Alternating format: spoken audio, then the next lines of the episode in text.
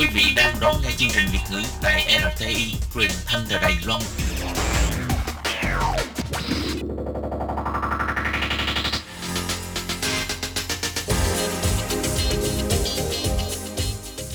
Chào mừng các bạn đến với chuyên mục Thế hệ trẻ Đài Loan do Tường Vi thực hiện.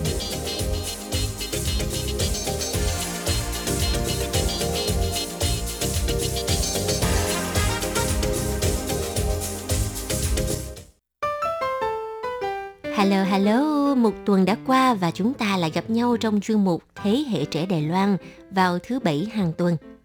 Tuần vừa rồi, á, cuộc trò chuyện giữa ba bà mẹ bỉm sữa Tường Vi, nè, Xuân Quỳnh và Hằng Nga đã đề cập tới tầm quan trọng của việc dạy tiếng mẹ đẻ cho con em duyên mới tại Đài Loan, cũng như là những khó khăn trong quá trình mình dạy tiếng Việt cho các con.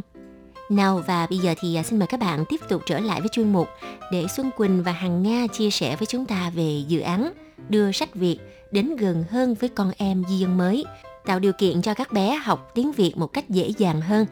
Và sau đây xin mời các bạn cùng theo dõi. Như em được biết thì hình như là ở bậc tiểu học thì các con có thể có môn tự chọn là môn tiếng Việt. Ví dụ như sau này con em đi học thì em cũng nghĩ là sẽ động viên con là đăng ký những cái lớp như thế. Ừ. Đấy. Thứ hai là em cảm thấy là nếu mà đã đưa cái môn tiếng Việt vào trong chương trình tiểu học thì điều đó đồng nghĩa với việc là xã hội Đài Loan họ cởi mở hơn với tiếng Việt của mình. Ừ. Như em được biết là như cái thời trước ấy, các chị mà qua đây cách đây khoảng mười năm trước thì nghe các chị chia sẻ là là có khi là mẹ chồng hoặc là gia đình chồng không có hoan nghênh cái việc mà uh, các chị ý dạy tiếng Việt cho bé, hoặc là các chị ý không muốn là ở nơi công cộng nói tiếng Việt với bé vì sợ là có thể là có một số thành phần kỳ thị ấy. Ừ. Thế nhưng mà bây giờ chính sách như thế thì đồng nghĩa với là oh, chính phủ đã hoan nghênh và xã hội dần dần chấp nhận cái cái cái ngôn ngữ của mình rồi, thì em thấy đây là một điều rất là hay. Ừ.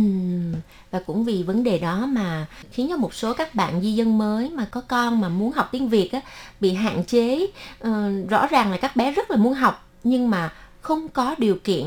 À, có một cái câu chuyện của một cô bé học khoa y của Trường Đại học Quốc gia Đài Loan, là một trường đẳng cấp của Đài Loan ha. À, và bé đó là năm nay cũng hai mươi mấy tuổi, học năm thứ tư rồi. Bé chia sẻ là lúc mà đi học mẫu giáo á, thì à, ở nhà mẹ toàn nói tiếng Việt với bé. Khi mà bé vào học mẫu giáo thì nhiều khi á, bé nói theo quán tính là tự nhiên cũng nói một vài cái từ tiếng Việt với cô. Thế là cô rất là lo sợ và cô nói với mẹ là à, mẹ hãy cố gắng là ở nhà đừng có nói tiếng Việt với em. Ừ. À, bởi vì khi mà em vào lớp thì em thường tự dưng cái đang nói tiếng Hoa, cái nói một câu tiếng Việt, cái bạn bè không hiểu. À, thật ra thì cô giáo cũng không phải là vì kỳ thị, mà có lẽ là thời điểm đó chưa có nhiều những nghiên cứu về lợi ích trong việc mà các bé tiếp xúc với nhiều thứ ngôn ngữ từ khi còn nhỏ, cho nên là cũng khó lòng mà trách họ.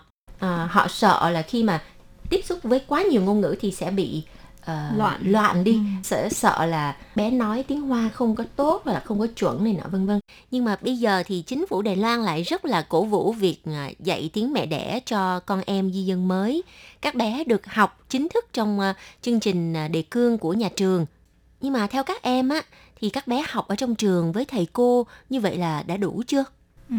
Em cảm thấy nếu mà không chỉ tiếng Việt mà là các khi mà mình học ngôn ngữ ấy, nó chỉ là một tiết học thôi thì đương nhiên nó không thể bằng việc là hàng ngày mình giao tiếp. Tại vì tiếng mẹ đẻ có nghĩa là cách mình suy nghĩ, cách mình nói nó là một cách rất tự nhiên, không phải là tại vì mình học thuộc hay mình nhớ. Ừ. Ừ.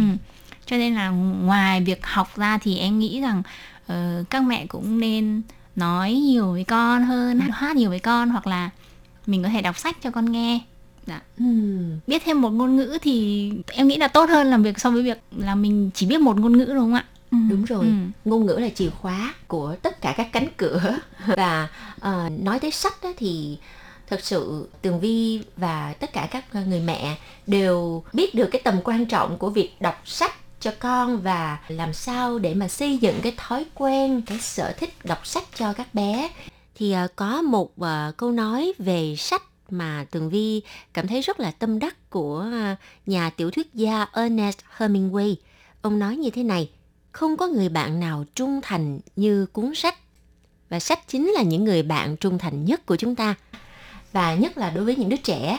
Thì uh, như các em lúc nãy có đề cập đến vấn đề là mình cho các bé đọc sách, sách tiếng Việt. Đó. Nhưng mà ở Đài Loan thì thực sự muốn tìm sách tiếng Việt không phải là điều dễ dàng. Hiện tại thì do cái chương trình mà giảng dạy tiếng Việt tại Đài Loan là bắt đầu được phát triển và có rất là nhiều những cuốn sách dạy tiếng Việt ừ. cho người nước ngoài, ừ. cho người Đài Loan. Các bạn thấy những cái cuốn sách đó có thích hợp cho những đứa trẻ của chúng ta hay không? Em cảm thấy là hiện ở Đài Loan mà có những cái cuốn sách mà dạy tiếng Việt cho người nước ngoài ý, thì thường là đối tượng họ nhắm đến là những cái người người lớn mà ví dụ như muốn đi qua Việt Nam để làm để đi làm hoặc là để kinh doanh hoặc đi tìm kiếm các đối tác ở Việt Nam. Thế nên là khi họ dạy thì họ sẽ mặc định là ở những cái trường hợp, những cái ngữ cảnh như thế nào mà để dạy tiếng Việt cho cho cho cho các đối tượng ở ở Đài Loan ấy. Ừ. Thì nhưng mà với các bé thì khác, ở mỗi độ tuổi khác nhau thì cái khả năng tiếp thu và khả năng tiếp nhận cái cái ngôn ngữ của các bé khác nhau. Ví dụ như các bé dưới một tuổi thì khả năng, thì các bé có thể là chỉ xem hình ảnh thôi. À, các bé chỉ ấn tượng với các hình ảnh thôi, còn ngôn ngữ là ờ thì mẹ cố gắng là gắn cái hình ảnh đấy với một cái ngôn ngữ và một từ nào đấy để các bé ghi nhớ. Với, nhưng mà đến khi là độ tuổi ba tuổi, bốn tuổi, năm tuổi thì mình sẽ dùng những cái câu chuyện đơn giản và ừ. những cái nội dung trong sáng thì, hoặc là những cái cái bài thơ vần vé thì các bé sẽ học ngôn ngữ nhanh hơn. Ừ. Chứ còn nếu mà mình áp dụng vào cách bình thường là ở ở đây trong các cuốn sách dạy tiếng Việt cho cho người Đài chẳng hạn, em nghĩ là cái đấy quá là phức tạp. Ừ. Độ khó quá cao ừ. và nó không có cái hình ảnh uh, phù hợp với các bé ừ. nên là nó không sẽ không thể hấp dẫn được được các bé là là là học tiếng Việt. Ừ. Đúng rồi. Thì hiện tại Bộ Giáo dục Đài Loan cũng đã bắt đầu để ý đến cái vấn đề này và suy nghĩ là ờ à, các bé học tiếng mẹ đẻ thì phải có những cái giáo trình làm sao mà thích hợp với độ tuổi của các bé, nội dung, màu sắc phong phú như vậy thì mới hấp dẫn được các bé thiếu nhi. Cho nên là người ta cũng đã xuất bản bộ sách dành riêng cho trẻ em để mà học tiếng mẹ đẻ. Thì ừ. đối với hai người mẹ trước mặt Tường Vi là những người rất là mong muốn con mình học được tiếng Việt và luôn tạo điều kiện thuận lợi cho các bé để mà các bé được tiếp xúc từ rất là sớm với ừ. lại sách tiếng Việt, thì các bạn làm thế nào? Các bạn tự đặt ở trên mạng mua để gửi sang Đài Loan hay là các bạn đi tìm mua sách tiếng Việt tại Đài Loan? Ờ, cái vấn đề này thì thứ nhất là bên em sẽ tìm hiểu các nhà xuất bản chất lượng ở Việt Nam trước, tức là xem là ở Việt Nam hiện tại có những đầu sách nào, các nhà xuất bản uy tín nào và các đầu sách nào được các bé ở Việt Nam yêu thích. Sau đấy em sẽ tiếp cận với các nhà xuất bản để mà có thể là uh, tìm cái nguồn cung ứng uh, sách, xong đấy là sẽ uh, mua sách được sang ở Đài Loan và chia sẻ cho các mẹ. Ừ. Uh, thứ nhất là giới thiệu các mẹ là các đầu sách mà mà bên em đã chọn lọc kỹ càng và tư vấn cho các mẹ là ở với độ tuổi của bé, uh, ví dụ một dưới một tuổi hoặc là một đến ba tuổi hoặc là ba đến sáu tuổi thì sẽ phù hợp những đầu sách nào. Đấy thì bên em sẽ mua sách từ Việt Nam sang và cung cấp cho các mẹ ở Đài Loan. Ừ.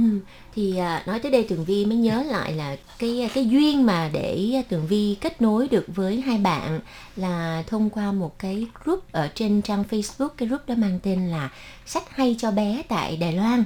Thì Tường Vi mới à, cũng khá là ngạc nhiên và à, rất là vui khi mà có một cái group như vậy ở Đài Loan. Từ trước giờ á, toàn là group gì em, group hàng hóa rồi à, đồ ăn Việt Nam tại Đài Loan, là những món ăn ngon Việt Nam, rồi hội người Việt tại Đài Loan. Nhưng mà chưa bao giờ tìm thấy một cái hội mà có liên quan đến à, trẻ em tại Đài Loan. À, thì à, khi mà Tường Vi nhìn thấy cái group này gửi lời mời để Tường Vi tham gia thì à, tất nhiên là mình sẽ bấm chấp nhận liền ngay lập tức. Thì lúc đó mới kết nối được với hai bạn. Và Hằng Nga ơi, bạn có thể chia sẻ một chút xíu về những cái cuốn sách mà có thể nói là tâm huyết của hai bạn tìm kiếm và chọn lọc rồi đem sang Đài Loan để mà chia sẻ cho mọi người. Ừ. Chị Vi có thể thấy quyển sách này nó rất là sặc sỡ sắc màu ừ. và nội dung ở bên trong chữ rất là ít, ừ. Ừ. chữ to ít và hình ảnh thì rất là rõ nét, ừ. rất đẹp đúng không ạ? Ừ. Nội dung ví dụ cốc cốc cốc, này trứng ơi, bà đang đợi, mẹ đang mong. ờ, Thơ rất là ngắn, mẹ đọc cho các con nghe thì các con sẽ nhớ rất là nhanh. Đấy ừ. là những quyển sách mà bọn em muốn chọn. Và thứ hai là bọn em muốn chọn những quyển sách mà nó uh, do người Việt mình tự vẽ và tự viết nội dung ra, chứ không ừ. phải những quyển mà mình đi dịch từ ừ. nước ngoài. ừ. Ừ, thì nó uh, nội dung mà người Việt tự viết ra thì em nghĩ rằng nó sẽ gần gũi với các con hơn là việc ừ. mà phải dịch từ một tiếng của nước khác sang. Ừ. Dạ. Đúng rồi, nếu như mà mình dịch sách nước ngoài sang tiếng Việt á, thì nhiều khi á, à, những cái câu chuyện không có khớp với cái văn hóa Việt Nam của mình. Chẳng hạn như là thí dụ một cuốn sách tiếng Anh thì khi mà mình gặp một người lớn thì mình sẽ uh, uh, hi và nói tên của người đó. Thí dụ hi James, nhưng mà ừ. cái đó là người chú đúng không? Dạ. Thì nó cũng gặp một số những cái vấn đề ừ. rất là chi tiết như vậy mà đúng nếu rồi. Như mà mình không để ý thì thực sự là mình dịch ra thì không có thích hợp với lại cái văn hóa phương Đông. Ừ.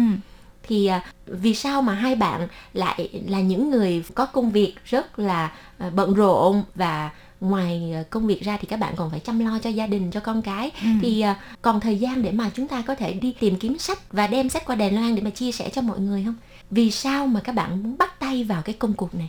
Ừ. Thực ra là khi mà bọn em bắt tay vào công việc này, bọn em cũng không, không nghĩ quá nhiều.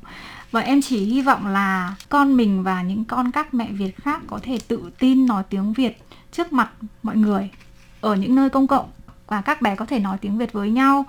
Và như chị Tường Vi cũng biết là ở gần đây cái lượng mà nhà đầu tư Đài Loan vào Việt Nam càng ngày càng nhiều, và cái nhu cầu mà sử dụng tìm những cái nguồn nhân tài mà biết tiếng Việt là rất rất nhiều. Ừ. Nên nếu như sau này con của mình thế hệ uh, di dân thứ hai, thế hệ thế hệ mới ấy, các con vừa giỏi tiếng Trung, các con lại có thể sử dụng tiếng Việt như tiếng mẹ đẻ, xong rồi ở trường các con học thêm tiếng Anh nữa và các tự ngôn ngữ khác nữa, thì các con lợi thế bao nhiêu, năng lực cạnh tranh, ai mà cạnh tranh nổi nữa, đúng không? Đúng rồi.